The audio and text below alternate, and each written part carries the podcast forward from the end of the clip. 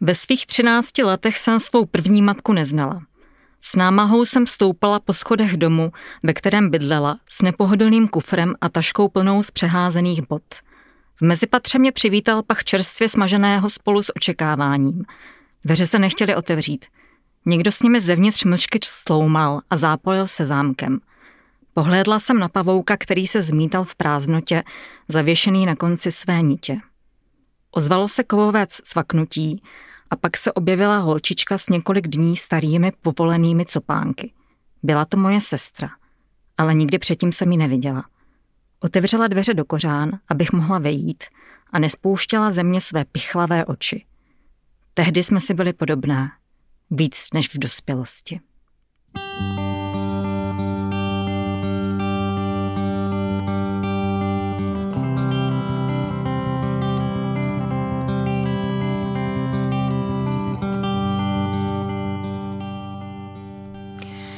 Krásný dobrý den, vítejte u našeho podcastu Moje Argo na vlnách. Já se jmenuji Aneška Dudková a dneska je tady se mnou Veronika Chaloupková, redaktorka z nakladatelství Argo. Ahoj Veroniko. Ahoj Aneško.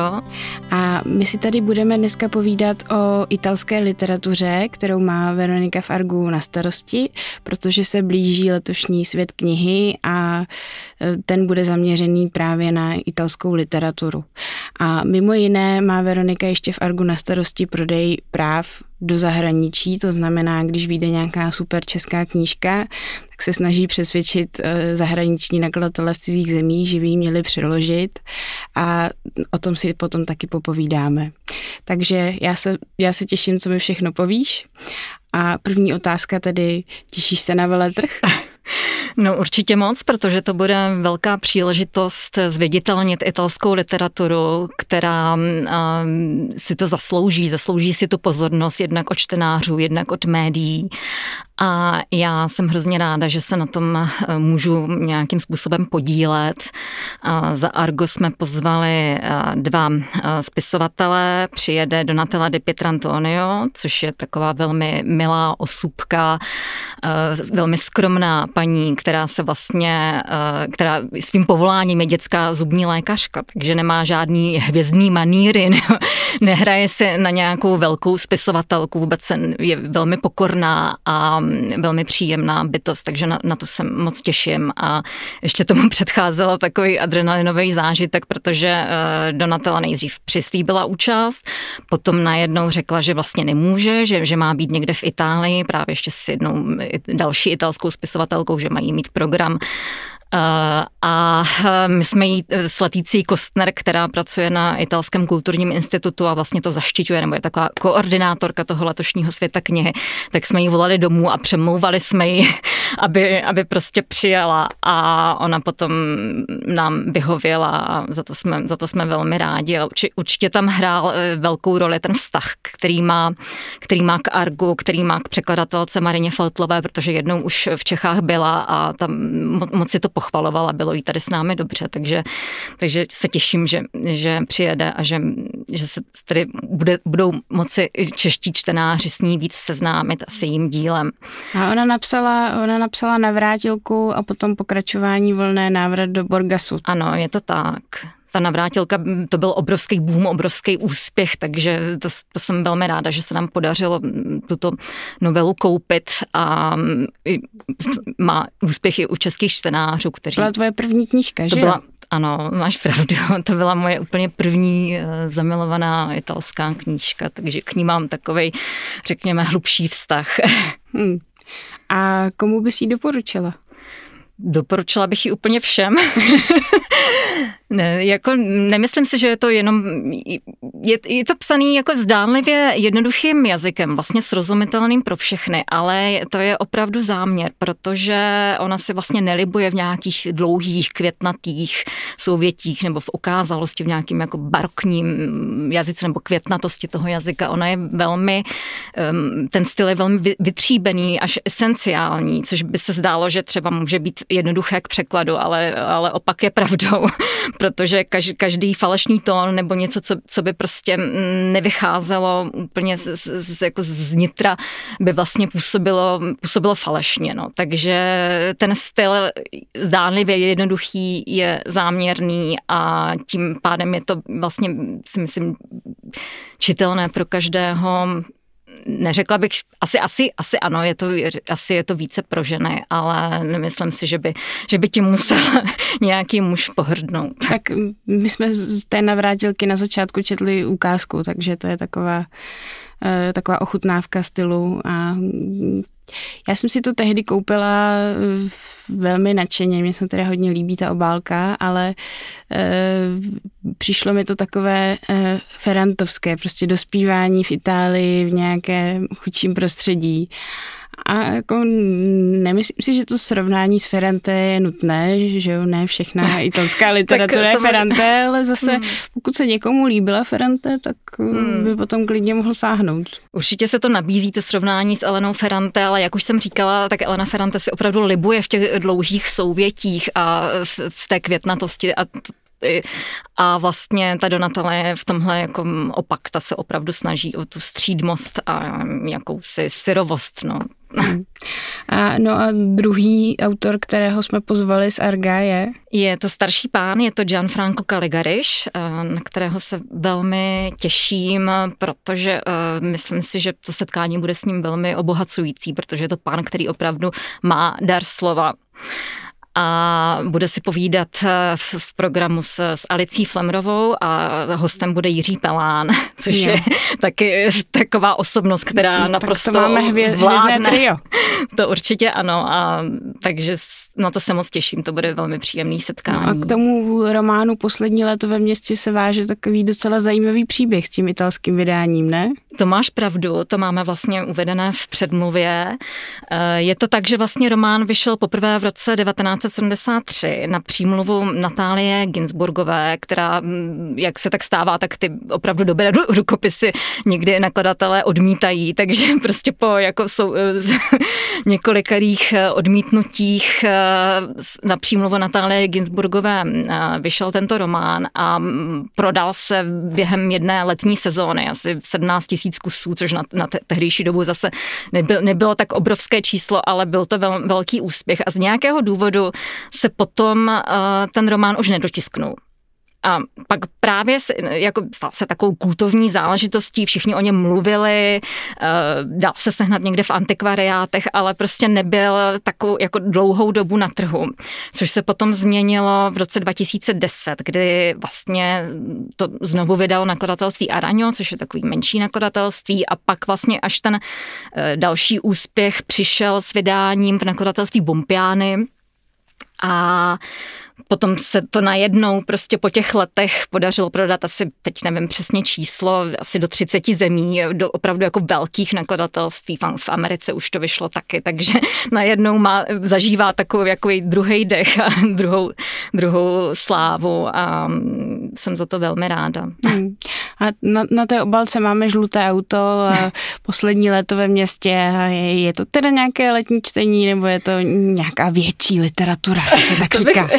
No za letní čtení bych to úplně neoznačila, je to takový existenciální román, eh, ten vlastně ten hlavní protagonista je takový typický antihrdina, Jestli, jestli si někdo vybaví třeba romány Itala Zvéva, což je takový velký, velký modernistický autor, já ho ráda přirovnávám k Jamesi Joyceovi, když anglisté, anglisté by mě asi za to, eh, za to ukamenovali, že ne, nedosahuje jeho výšin, ale ale... To nikdo.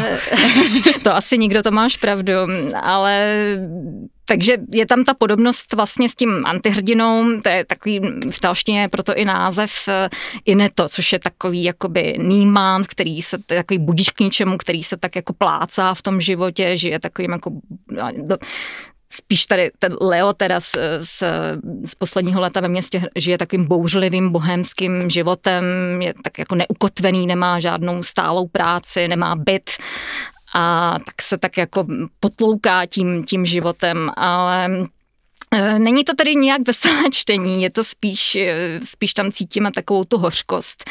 A i když by se nabízelo to přirovnávat k Feliniovským, k Feliniovo filmu nebo mm, k vlastně, eh, teď mi pomož, teď, teď mě vypadl ten, eh, ten nejslavnější, jak se, jak se jmenuje Felliniho nejslavnější uh, film. Nějaký sladký život? Ano, ano, Dolce Vita, jo. Máš pravdu, no. Takže tam, tam vlastně máme ta 60. léta, tam máme to carpe diem, tam máme to, že si užíváme toho života a to u toho Kaligareše vlastně už není, tam je to, tam je to velké vystřízlivění přelomu 60, ten rok 68, přelom 60 70. let, takže vlastně ta hořkost eh, je tam, je tam patrná. Už to není takové bezstarostné užívání si života.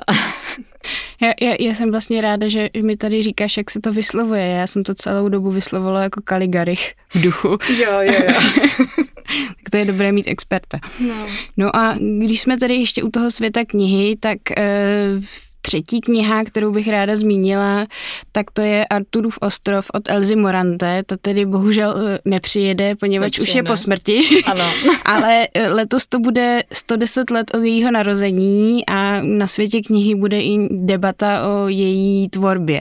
A právě tenhle ten román Arturův ostrov eh, velmi doporučuje, pardon, že se zase opakuju, Elena Ferrante. Je to její, její oblíbená spisovatelka, poněvadž je to taky klasičtější dílo, které v češtině vychází až po kolika? 60 letech? Tak teď jsi mě dostala, no určitě možná i víc, no, možná i víc než 60, no, já myslím teď ten uh, rok vydání si byl 57, jestli si to pamatuju dobře. Ano, 57. No, jo. Je to tu napsáno. No a vlastně k velkému překvapení nikdy v Čechách nevyšel. Mm. Ona teda napsala jenom v vozovkách čtyři romány za svůj život a dva byly přeloženy do češtiny, ty vyšly v roce 88 a 90 eh, v, v Odeonu v překladu Zdeníka Freeporta a to je tedy příběh v historii a Arakeli, ale tento Arturův ostrov považován eh, čtenáři i kritiky za nejkrásnější a román Elzy Morante vlastně nikdy v Čechách nevyšel, takže to jsme po dohodě s Alicí Flamrovou si domluvili, že by bylo opravdu hmm. vhodné tu, to zapomenutou klasiku vytáhnout právě uh, k, při příležitosti veletrhu a zviditelnit eh, jí znovu. A i ta, i ta, jak se zmínila teda Elenu Ferrante, tak vlastně to je, je tam přiznané hmm, ta Elena Ferrante opravdu velmi Elzu Morante obdivovala. Tak ona i, a... i dcera Eleny z geniální přítelkyně se jmenuje Elza, právě po téhle spisovatelce. Ano, to, to si pamatuješ velmi dobře.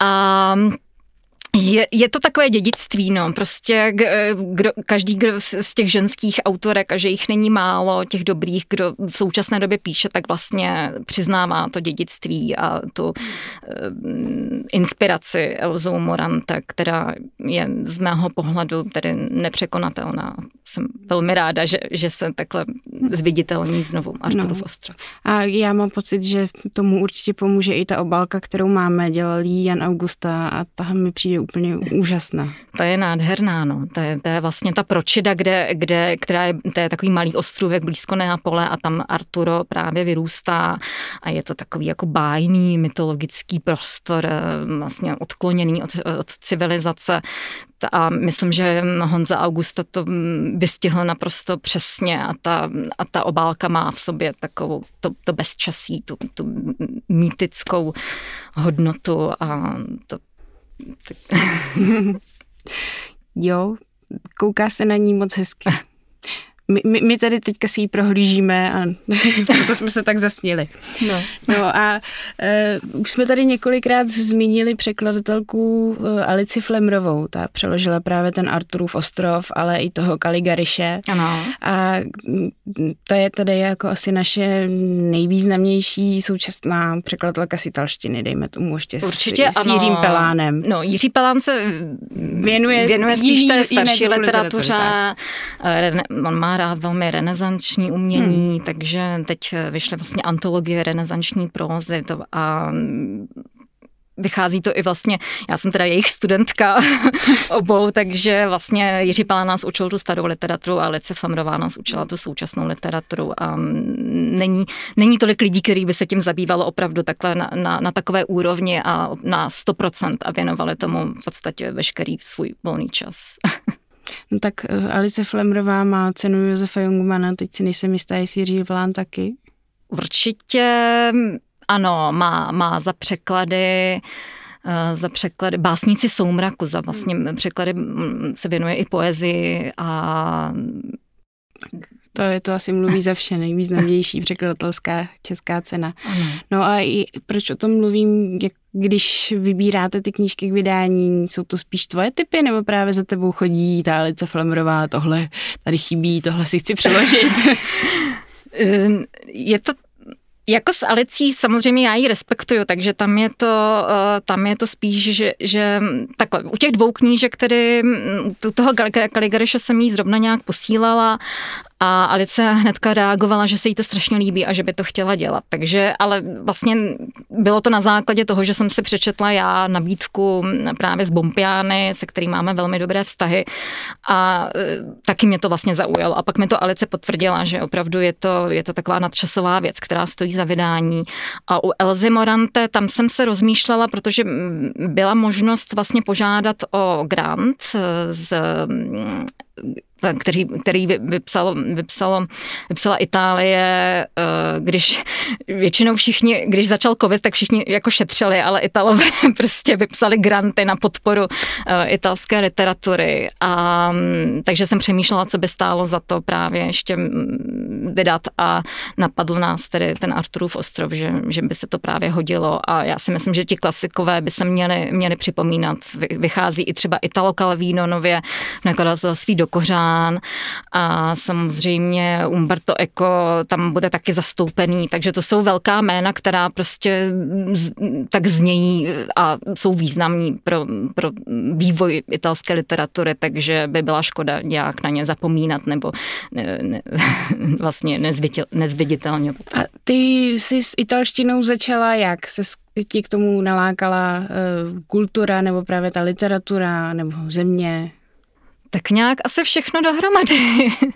Já jsem hrozně toužila eh, studovat nějaký jazyk a na gymnáziu jsem měla francouzštinu, ale pořád to nějak nebylo ono, že jsem se nějak jsem se v ní nedokázala natolik jako zdokonalit, abych se, abych se opravdu jako nestyděla mluvit a a vlastně nějak mi to prostě nešlo moc jako dopustit ta francouzština. A pak ta italština to najednou bylo takový zjevení, že mi to přišlo jako přirozený. On má ten, člověk má ten pocit, že ta výslovnost je třeba poměrně jednoduchá, že oproti ostatním jazykům. Není takže, no, takže, takže získáš vlastně pocit, že po, já nevím, krátké době jsem byla třeba na, na prázdninách v Itálii a pak jsem zjistila, že, že jako se, se, se jako docela domluvím. Jako. A takže to mě vlastně povzbudilo, že jsem si říkala, je, tak ono to asi, asi bude tohle ta správná cesta, že, že prostě mi to tak přišlo jako přirozený.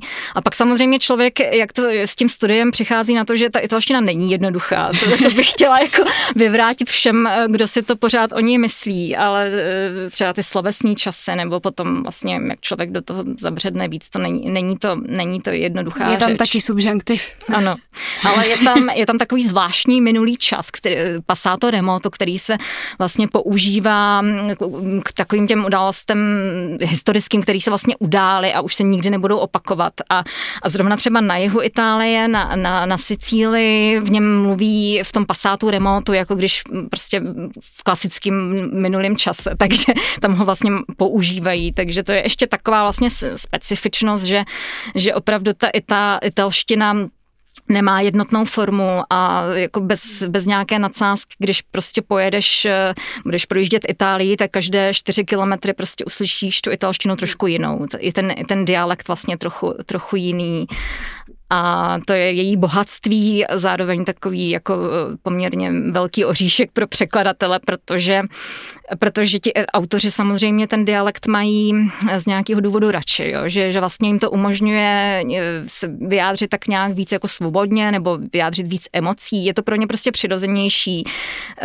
protože vlastně od malička v tom vyrůstali nebo v ty, hmm. tam ta, ta rodina vlastně v Itálii je poměrně tradiční, takže ty, na, nebo hodně prostě tradice tam hrajou hodně velkou roli, takže Oni vlastně v tom dialektu od malička mluví, jo. A hmm. jediný vlastně, jak, jak slyší italštinu, tu, tu, tu spisovnou nebo tu kodifikovanou, tak to mají z televize nebo, nebo samozřejmě z literatury, jo. No, tak to Ale... je v zásadě podobné i s češtinou, že no. Tady taky spisovná čeština není úplně eh, mateřský jazyk skoro nikoho, protože hmm. i Moraváci, kteří mluví spisovně, tam mají svoje specifika a o Čechách už ani nemluví. No a Jasně, no. A co tě oslovilo na té italské literatuře, když jsi teda pak začala eh, pronikat nejenom do italštiny, ale do literatury? No asi, asi to, jak je různorodá. Já jsem, teďka jsme právě spolu připravovali, nebo připravujeme ještě pořád eh, č, eh, elektronický magazín, který vydáváme každý měsíc. A tam jsme dělali takovou anketu, kdy jsme se vlastně ptali překladatelů, jako proč mají tu Itálii nebo italskou literaturu rádi. A všichni, a že, prostě většina z nich odpovídala, že je vlastně různorodá a rozmanitá. A to si myslím, že je, že je opravdu jako viditelný a já, když jsem vybírala ty knížky, které by měly vít, tak vlastně, když jsem si to potom dávala takhle jako dohromady, dávala, dávala, dávala jsem si v hlavě dohromady takový jako souhrn, tak jsem vlastně přišla na to, že, že je tam vlastně skoro všechno, jako jo, že, že, že máme nějak jako rodinné romány, pak tam máme detektivky, eh, nějakou romantiku, mm, vlastně, že, že je to tak jako rozmanitý, že, že, že prostě mm, to obsahuje takovou jako různorodost a barevnost. Hmm. To já, já bych chtěla jenom podotknout, že až ten podcast vyjde, tak už to číslo časopisu bude venku, takže si můžete najít moje Argo květnové číslo a tam si přečíst všechno o italské literatuře, co se nám do toho podcastu nevejde. Tam máme i příspěvky od překladatelů a dokonce je tam i Umberto Eco. Ano, tři příspěvky k Umbertovi Ekovi. Jenom tři?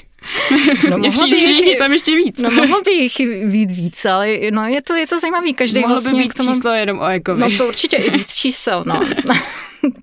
to je, to je, Umberto, jako to je prostě to je neuvěřitelná osobnost, no. To je jako, moje hlava jako nepobírá. Jestli jsi někdy viděla tu jeho knihovnu, co, co někde jednou to proběhlo nějak na Facebooku, jo, prostě jako ne, neuvěřitelná knihovna, jako mnohé krajské knihovny i městské by mohly závidět, hmm. jako. To jsem někdy četla, už nevím, jestli to bylo v nějakém tom článku do toho časopisu nebo někdy úplně jinde, ale že když máte doma takovouhle velkou knihovnu a teďka tam někdo přijde a e, řekne, pane jo, a to jste všechno přečetl, tak Umberto Eco zásadně odpovídá, ne, to jsou e, jenom knížky, které musím teďka do měsíce přečíst, to ostatní mám ve škole. No. Na blbou otázku, to, blbá odpověď. To, no, to mluví za vše.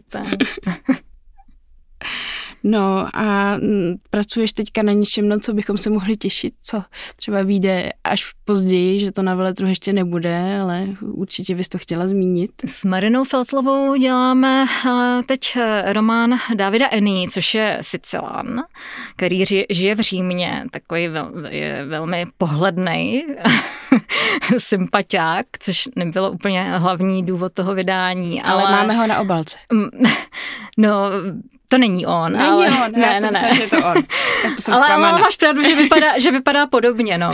A s, s Davidem toho, to jsme vlastně nestihli připravit, nebo on vlastně v té době nemohl být na veletrhu, takže jsme potom se s Marinou dohodli, že, to, že na ten překlad nebudeme tolik spěchat. Ale on je jinak jako vlastně mm, se věnuje divadlu, píše divadelní texty a tohle je jeho první a poslední teda román. A je to zase úplně jako jiná, je tam, je tam cítit to, že je vlastně, že je původně dramatik, protože je to takový eh, je to rychlý, ty dialogy jsou takový jako mm, adrenalinový a mm, je to, je to tady o, o Sicílii, vlastně jsem hrozně, že Sicílie je můj nejoblíbenější kraj v Itálii, tak o to jsem hrozně stála vlastně vydat eh, něco ze Sicílie, přiblížit čtenářům jako Sicílii, takže je to o, o boxerech, boxerovi, který se vlastně takhle, generaci boxerů, kteří se snaží prosadit a je to opravdu velmi čtivé. A, ale je tam ten sicilský dialekt, takže to se zvědává, jak se s tím Marina vypořádá. Určitě bude muset požádat o pomoc nějakého Sicilana, aby, aby, aby část těch dialogů přeložil. Uh-huh. A ještě něco? Pak máme, pak máme ještě v Merku, doufám, že už to, že už to můžu eh, zveřejnit, eh, mladou autorku, eh, absolventku prestižní literární akademie Skola Holden. Jmenuje se Beatrice Salvioni. A mm, té agence se podařila teda neuvěřitelná věc protože uh, ještě nefinální rukopis se stihnul prodat asi do 30 zemí, opravdu do velkých nakladatelství. To když mě to poslala, tak já jsem vlastně musela reagovat během dvou hodin hned to přečíst a říct ano nebo ne, protože jsem si byla jistá, kdybych to neudělala takhle rychle, že by nám to určitě někdo vyfouknul. A tak na to jsem velmi zvědavá. Je to o ženském přátelství mm, za fašismu. V roce... Něco jako Ferrante. Ano. Já to, nechtěla jsem to říkat nahlas, ale řekla si to, řekla si to za mě a na to, jak je vlastně její 27 Beatríči a na to, jak je jako mladá, no, tak, eh, tak ten text je prostě tak vyzrálej a mm, opravdu jako bohatý jazyk a ten příběh je mm, jako taky zajímavý, ale hlavně jako nad tím lexikem to mě teda jako, to jsem nad tím zůstala s otevřenou pusou, ale se to překládá, no, no protože... tak to bude, to bude úžasné, to se těším a doufám, že si to přečtu co nejdřív. No a ještě teda, jak jsme slíbili, něco o tom prodeji práv do zahraničí. Ano. V čem to teda spočívá? No, spočívá to v tom, že eh, vlastně eh, neúnavně posíláš eh, na různé adresy newslettery a nabídky a snažíš se nějakým způsobem zaujmout. Hmm. Ale tím, že v tom nakladatelském světě prostě jsme zahlcení těma e-mailama, chodí nám opravdu jako stovky e-mailů denně, tak vlastně mm, pak je důležitý to, udělat tu nabídku co nejvíc jako nejstruč, nejstručnější, hezky i graficky, aby to, aby to prostě zaujalo zaujalo, aby to nezapadlo, nezapadlo v tom množství těch, těch mailů.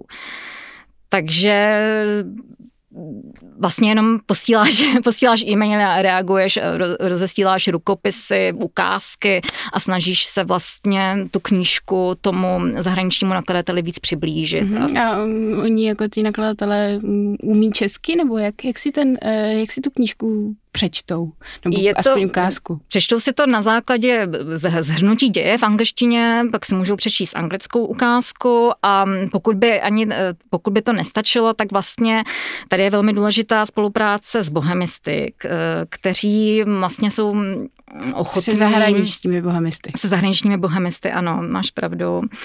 Eh, kteří jsou mnohdy ochotní vlastně to posoudit eh, nebo napsat nějaký doporučující posudek, takže vlastně to je vždycky taková jakoby kombinace nebo souhra náhod a víc lidí, kteří se vlastně o to vydání zasadí. Není to, je, není to jenom moje práce, ale většinou nebo ve velké většině případů je to i práce toho, toho zahraničního bohemisty, který ho vlastně ten nakladatel osloví, aby mu to prostě přečetl v té, v té češtině a poreferoval mu, jestli to má smysl nebo ne. Hmm. A ty už pak třeba možná i některé ty bohemisty znáš a víš, jaký mají vkus a co by se jim mohlo líbit, ne? To, to jo, to, to určitě ano. A ono jich není zase tolik, jo, takže to ne, není jako takový problém si je všechny zapamatovat a pak samozřejmě můžu požádat konkrétního člověka nebo, jestli, nebo se domluvím s nakladatelem, že tohle je ten pravý člověk, který, který prostě tomu, bude, bude tomu rozumět. Tam. No a je o tu českou literaturu v zahraničí zájem? Jsme taková docela malinká literatura. To sice jsme, ale vlastně já se tomu věnuju v Argu nějakých pět let, ne teda na úplně plný úvazek, protože dělám i víc věcí, ale proda, prodalo se vlastně přes 50 titulů.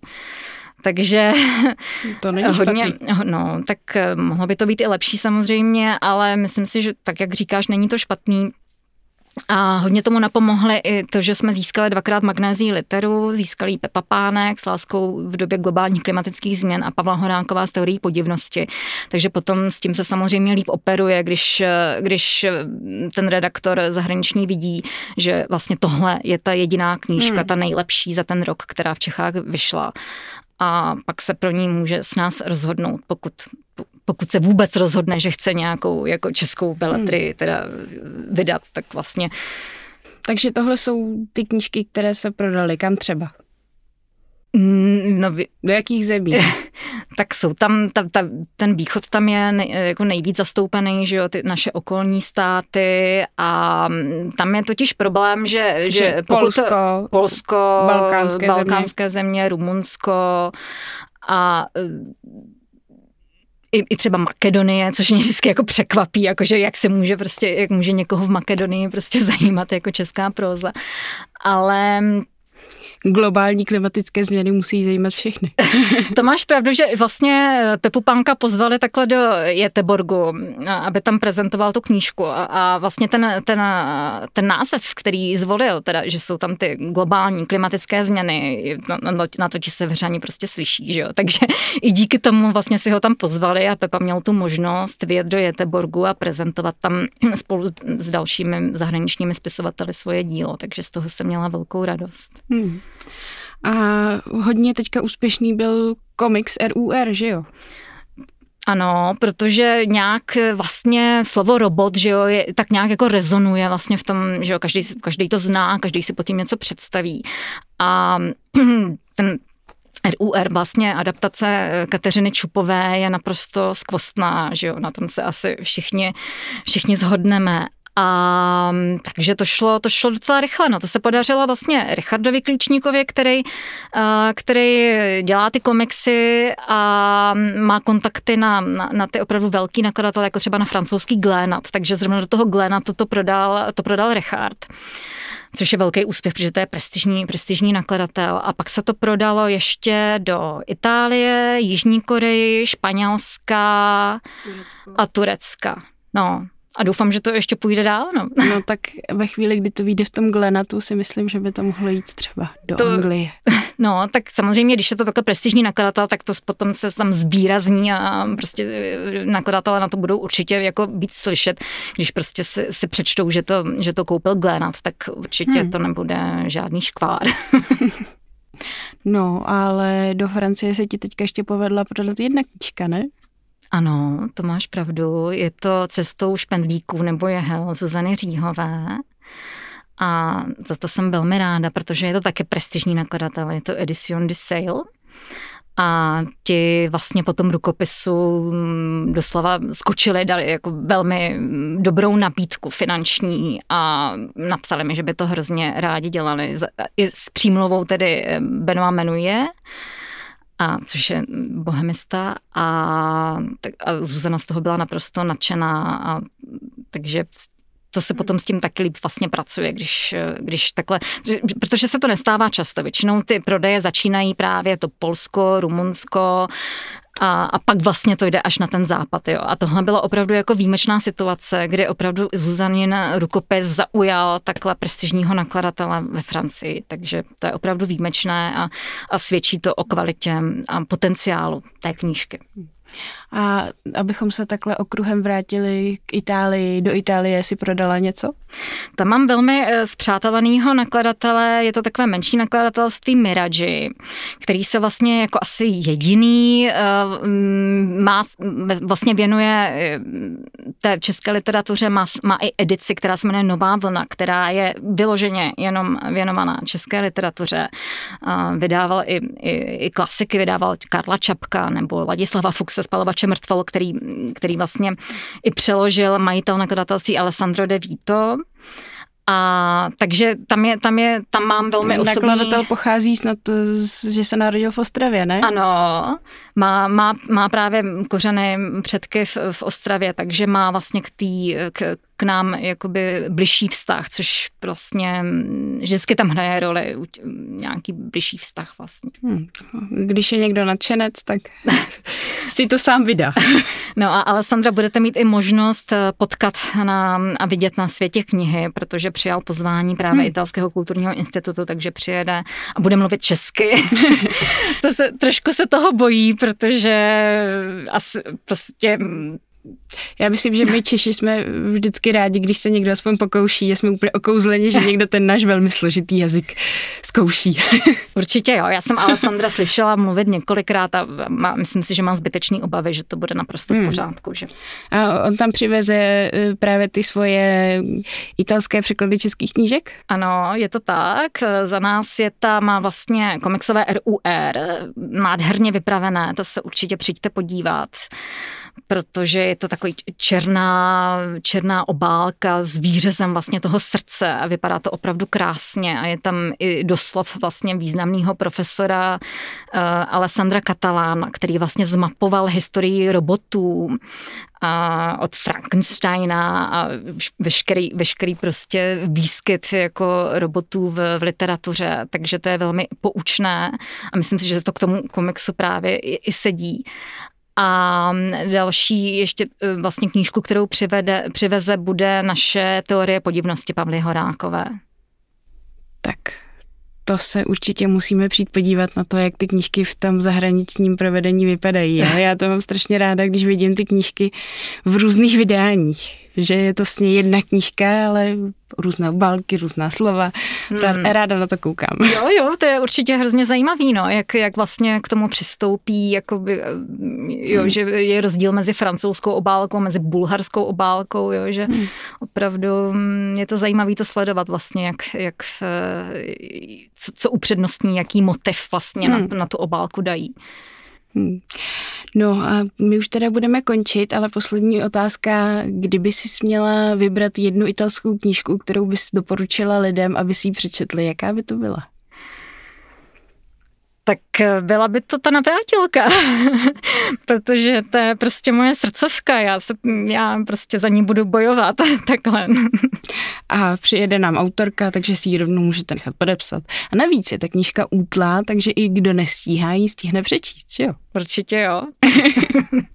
no tak já děkuji ti moc, Veroniko, že jsi, že jsi nám tady představila tu Itálii. Já myslím, že jsme určitě teďka všichni ještě víc natěšení na ten veletrh, který eh, bude poprvé po dlouhé době ne ve veletržním paláci, takže jsme ještě všichni zvědaví, jak to tam bude vypadat.